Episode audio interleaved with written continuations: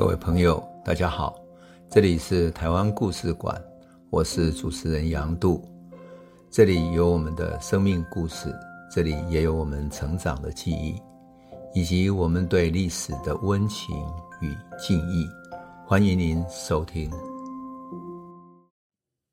各位朋友，大家好，我们讲到一九四五年日本投降的前夕啊，台湾是一点一滴的。感受到战争的迫近，老百姓感受到轰炸无所不在，大家躲避到山区去，生活非常困难。老百姓也收到传单，知道了美军对于日本战争失败之后的一种总的处置方式。可是什么时候日本才会战败，才会投降？没有人知道。当时的在台湾发行的日本报纸叫《台湾新报》，依然在报纸上写出了许多。鼓舞人心的这种鼓舞军国主义的这些宣传，到了八月六号这一天，其实就是美国在广岛投下原子弹。那个原子弹的名字叫小男孩。在广岛投下原子弹的那一天，其实台湾老百姓还不知道，而台湾的新报还在讲什么呢？讲说这一年增产报国有望啊。那么经过紧急措施，我们的谷物生产非常。就是丰收了，今年的夏天的季节丰收，所以增产报国，我们对战争是有帮助的。谢谢农民啊，为战争挺身而出。可是震惊世界的这一天，一颗原子弹炸到了广岛，而台湾的报纸完全还不知道。那过了两天之后，到了八月九号，其实八月九号也就是美国在日本的长崎投下第二颗原子弹的时间。可是这一天，在台湾的报纸上，终于写到了日本有一个军队的中佐，就是一个军官哈，叫李宇公这个殿下哈。新闻上写说，李宇公殿下战死在广岛。这个新闻最特别是什么？这个日本的陆军怎么会战争死在广岛呢？也就是在大轰炸嘛。可是，在里面写的很简短，里面写什么？他说，在广岛执行击灭敌军的重要任务。结果八月六日，在敌军残忍且非人道的空袭下战伤，隔天七日死亡。那么事实上，在八月八号有一个很重要的新闻，什么呢？他写的很简短，他就讲什么？他说，敌人以暴虐武道的手段轰炸中小城市，造成平民、妇人甚至孩童的大量死亡，这是非人间的杀人行为。当天的报纸公布说，有九百六十四个人民死亡，其中男性四百四十个，女性五百二十四个，而十二岁以下的孩童有两百三十四个。这个名叫“小男孩”的原子弹，哈，搭载了五十公斤的铀二三五，然后它核子分裂爆发的能量是五十万亿的焦耳，相当于什么一万五千吨的 TNT，就是大炸弹的。那通过什么呢？它的冲击波、热线跟放射线等等爆发出来。这次爆炸的威力比东京的空袭大了八倍。整个东京空袭那么久，哈，相当于它总能量的八倍。而且瞬间最重要的，它瞬间爆炸的瞬间，它的中心气压是几十万个大气压，而它的冲击波更是可怕。那么那个冲击波什么呢？我要特别讲这个，是因为现在的我们啊。看到乌俄战争之后，仿佛核子战争的危险越来越迫在眉睫了。那么，俄罗斯看到北约哈不断在支援乌克兰，然后乌克兰这边也不断把新的武器放到前线去作战，而俄罗斯就开始想要把他的核子弹迁到白俄罗斯那边，而那边更接近乌克兰。其实，核子弹的危机是非常可怕的。那就是我为什么要特别这样讲，因为。有一些人说，万一有一天台海如果发生战争，会丢下核子弹。我说那个核子弹一个下来，哈，像日本这样整个城市的毁灭，太可怕了，真的太可怕。我有去长崎看过，我自己知道。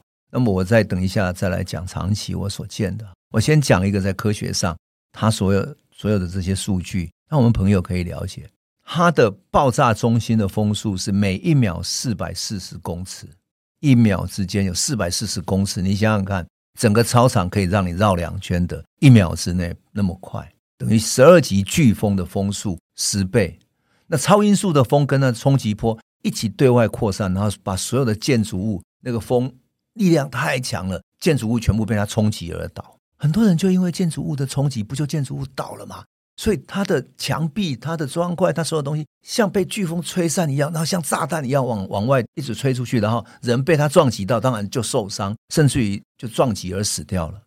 好，那些爆炸核心的风压到达三百五十万帕斯卡，相当于在一个平方米就一平方公尺的地方加压了三百五十吨重的重物。三百五十吨，你知道吗？我们你想想看，一个卡车，比如说十吨卡车，你乘以。三十五倍的十吨卡车，在一个平方米、一平方公尺的地方，整个压下去，等等于是一百层的大楼压在一平方公尺上面吧？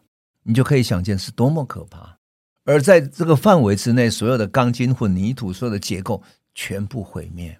当然，更不用说那些木质的木头的房子。我们都知道，日本从唐朝承袭了木质结构的房子。我们到现在为止，比如说去京都，还有看到。很多日本的古迹是木质构造的房子，在广岛所有的木质房子全部毁灭，被这个飓风巨大的压力所扫灭了。而更可怕的是它的热线，这个热线呢，哈，其实就是红外线，爆炸后的三秒之内，哈，它大量射出来。那么这个热线的能量跟距离刚好成平方比，成反比，哈，就是你距离越远，它可能慢慢变小。那么每平方厘米大概一百卡路里。五百米之内就是五十六卡路里，就这样一直下去。爆炸的中心温度你知道多少吗？爆炸的中心温度是三千度到四千度，多么可怕！我们在炉心里面，我们平常水是一百度，一百度乘以三十倍。一般我们说有烧那种高温的窑，有没有？高温的窑为了让瓷器，就是陶瓷那个烧出来很漂亮的纹理，所以有一个艺术家叫孙超嘛。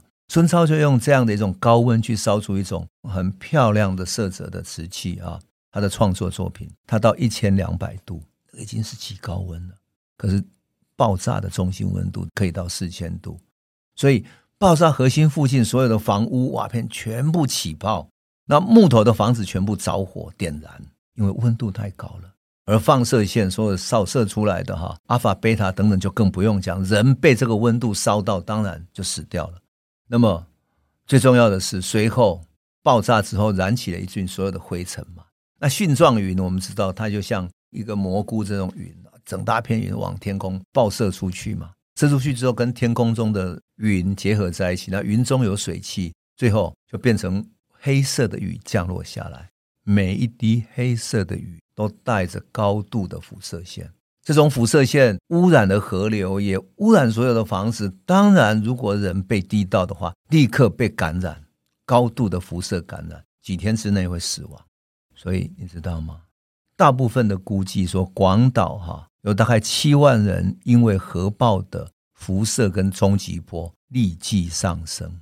那么，广岛的市长利屋仙吉也在这里面上升了。在一九四五年这一年哈。还有估计说，因为烧伤、辐射跟其他疾病死亡的，说在这一年的统计有九万人到十四万人之间，因为有一些可能是烧伤，有一些被房子撞伤，有一些是被冲击波冲击到等等的。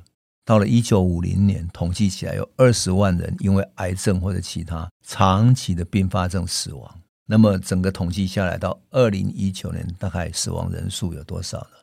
三十二万人。这是在广岛，还不包括长崎。我记得我后来有去长崎做采访，我们的朋友也许听我们的节目就知道哈。我为了了解大航海时代去长崎采访，哎呀，去长崎采访的时候，我就真的看到了长崎那个原爆纪念馆。我必须跟我们的朋友讲说，我看到那个，即使是像我曾经在战场上，比如说大陆的六四做过采访。也看到过生死离别的，可是我看到长崎那些留下的照片，惨不忍睹。为什么？因为那个冲击波下来，那种高温烧过去之后，你知道，当时留下来的照片里面的人是没有面目，变成一片焦炭一样。有一部电影啊，是吉永小百合演的电影，就讲长崎这里，他讲长崎那里有一个医学院，爆炸的那一天呢，医学院的学生去上课。他的孩子穿着医学院的这种学生制服，快快乐乐的，高高兴兴去上课。可是再也没有回来了。那个年轻的英俊的医学院的学生死在学校，可是他妈妈再也没有能够找到他的尸体。为什么？因为他太靠近那个冲击波，整个变成焦炭一样的，再也无法分辨了。几万人变成像焦炭一样死掉了，无法分辨的孩子再也回不来。所以在《吉永小百合》这部电影里面，那个孩子后来他的灵魂又回来，去跟妈妈一起生活。然后你看到特别伤感，因为生命不应该这样被对待，特别是核子弹打下去之后，真的人的生命是就变成一片焦炭，好像恢复到原来大自然的元素那样一片焦炭，而且是卷曲的焦黑在那里。不只是人大人而已，连小孩，连所有的一切都一样，那种焦黑的恐怖感啊，你会会觉得。不可思议，而印象最深的是什么呢？是有一片木板，那个木板上面居然留下一片什么呢？那木板整个被烧的变成焦黑了嘛？哈，只有一个地方稍微颜色浅一点点，是什么？是一片叶子。原来那个时候刚好有一片叶子飘下去的时候，是那个辐射刚好闪过去的时候，叶子帮它挡住了一点点的辐射的那个那个热度的光波，于是。那里就留下那个叶子的阴影，就留在那个上面，仿佛是刻痕一样，刻下的那个刹那间的印记一样。当然更不用说哈，在日本，特别是长崎那里，在嗯十七世纪的时候，有许多海商，有中国人的海商到日本去的海商里面有漳州、泉州的，他们盖了一间庙；也有江浙一带的盖了另外一间庙。那么还有呢，福清一带的盖了一间庙，叫三福寺，有崇福寺、福济寺，哈，就这样的三个寺庙。可是福济寺呢，因为最靠近那个冲击波，就是核子弹掉下去的地方，结果呢，掉下去那个地方的整个福济寺的寺庙全部烧毁，就被飓风吹过之后，整个毁掉了。而在它旁边，因为过去有许多中国的海商去那里。而这些海商当然也包括了许多金门人，金门、台湾的过去，因为在那边做生意嘛，来来去去的这些华人，在日本做生意的华人，如果死掉之后，他们的坟墓就会放在这些寺庙的周边啊，所以就会有小小的那些石头做的牌位等等。整个那些牌位是因为石头做的，所以没有毁灭，可是烧成焦黑，而那整个寺庙就这样彻底毁掉了。彻底完全像从地球上消失一样的彻底毁掉焚毁。后来日本加以重建，重建了之后呢，把当时的一些嗯焚毁的之前他有的一些照片啊放在里面，让人们看到说那里是十七世纪就盖起来的一间古老的庙宇，本来是观音庙，就这样子就这样毁掉。所以啊，我在长期看的时候，我才第一次感受到哈、所谓的原子弹，原来战争的残酷，不是我们在讲的几万人而已，而是几万人在一个冲击波里面，几千度的高温里面瞬间焚毁，变成灰尘，变成焦炭。这个就是战争的残酷。事实上，这样的一种残酷，对于一般人来讲啊，是难以想象的。坦白讲，我去到长崎之前，我都很难想象它是这样的，这种不可思议的，真的是暴虐无道。可是你怎么说呢？相较于日本对于世界发动的战争来讲，真的是暴虐无道。日本也一样的暴虐无道。可是这个瞬间对日本的暴虐无道太恐怖了。我后来往往会想起这件事情。然后在日本的时候，我特别在做什么题目呢？做嗯，十六世纪末，就是一五九二年，当丰臣秀吉统一了日本之后，他开始想要攻打韩国。韩国打完之后，准备打明朝，要统治全中国，就是日本整个日本的野心就是这样，就过度膨胀的野心，以为他可以统治全世界，就是这样一种过度膨胀的野心。我常常说，日本如果不要被这样过度膨胀的野心所蒙蔽的话，或许日本不会走上这样的悲剧。在一九四五年八月的时候，我重新回顾当时的台湾新报。在台湾的报纸上，哈，你真的会觉得说内心充满悲悯。你知道，在台湾新报八月十五号，也就是长崎大轰炸之后，日本的军部还在当时的报纸上发布一个消息，什么消息呢？说怎么预防原子弹？我们可以去抵挡它。事实上，八月十五号这一天，也就是日本天皇要宣告投降的这一天。可是，当然报纸还是照常出嘛，所以它等于是日本宣告投降之前，报纸就出来了。可新闻里面怎么写呢？他写说，我特别要讲这一段，是因为日本的这种处理方式真的是不可思议。报纸说哈，说敌人在过于焦虑的情况底下，使用了非人道且极度残虐的新型炸弹。但是只要有了正确的因应措施，这就不是一件可怕的事。第一，绝对不可以裸体；第二，热风即使透过玻璃，也会有很强力的影响，可能会因为玻璃的碎片而受伤。因此，窗户玻璃最好能贴上一层厚厚的纸。或是板子。第三，敌机在黄昏时候攻击，因此要特别注意。第四，因为奇袭攻击的伤害很大，还有炸弹威力发挥时的时间也很短，所以要有充分的练习，要披上头巾。只要有像躲避等等的充足对应，就不是一件值得害怕的事情。第五个，在最初爆炸时的热风，一定要能找到遮蔽的地方躲起来。第六。有遮蔽盖子的防空洞是特别有效的，即使在中心地带也会没有损害。如果在没有盖子的防空洞里，要记得露在外面的皮肤盖上斗篷或者毛巾。然后呢，如果无法立即躲入防空洞，则找个能躲避的地方，将身体放低，并且尽快脱离空旷地区。第八，穿着厚的服装要尽可能穿白色的内衣，因为。黑色或其他颜色的衣服容易吸收热而着火。再来，多数的死者都是被倒塌的房屋压死、被火烧死的。第十个，他说八成受伤者都是被火烧伤，因此一定要记住，尽可能的减少皮肤的外露。还有，虽然有空袭警报，但是如果能够尽早知道敌机接近，就能够进入有遮蔽盖的防空洞。我在报纸上看到。一九四五年八月十五号，台湾的报纸，日本人依然在宣传怎么对付，教民间怎么对付原子弹。你想，我就后来就说，这是一则让人看了很想哭的新闻。他明明是没有办法了，明明八月六号、八月九号两颗原子弹已经打得那么悲惨了，可是他也只能这样写。为什么？因为当时所有人对原子弹是无知的。对于辐射根本还是无知的，甚至于现在全世界的核子弹已经足以把地球毁灭了几百遍了。可是，在一九四五年的当时，我们对于核子弹知识太少了，所以这一切一切都没有人知道。而日本政府还想要克服民众的恐惧，继续支撑下去。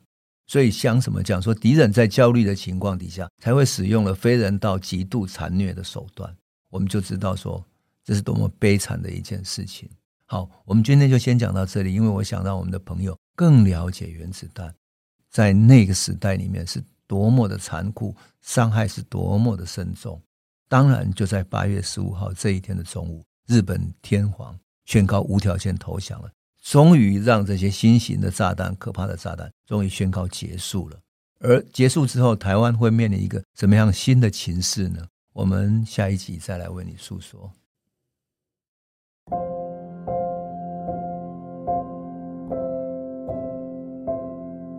各位朋友，大家好，这里是台湾故事馆，我是主持人杨度，这里有我们的生命故事，这里也有我们成长的记忆，以及我们对历史的温情与敬意，欢迎您收听。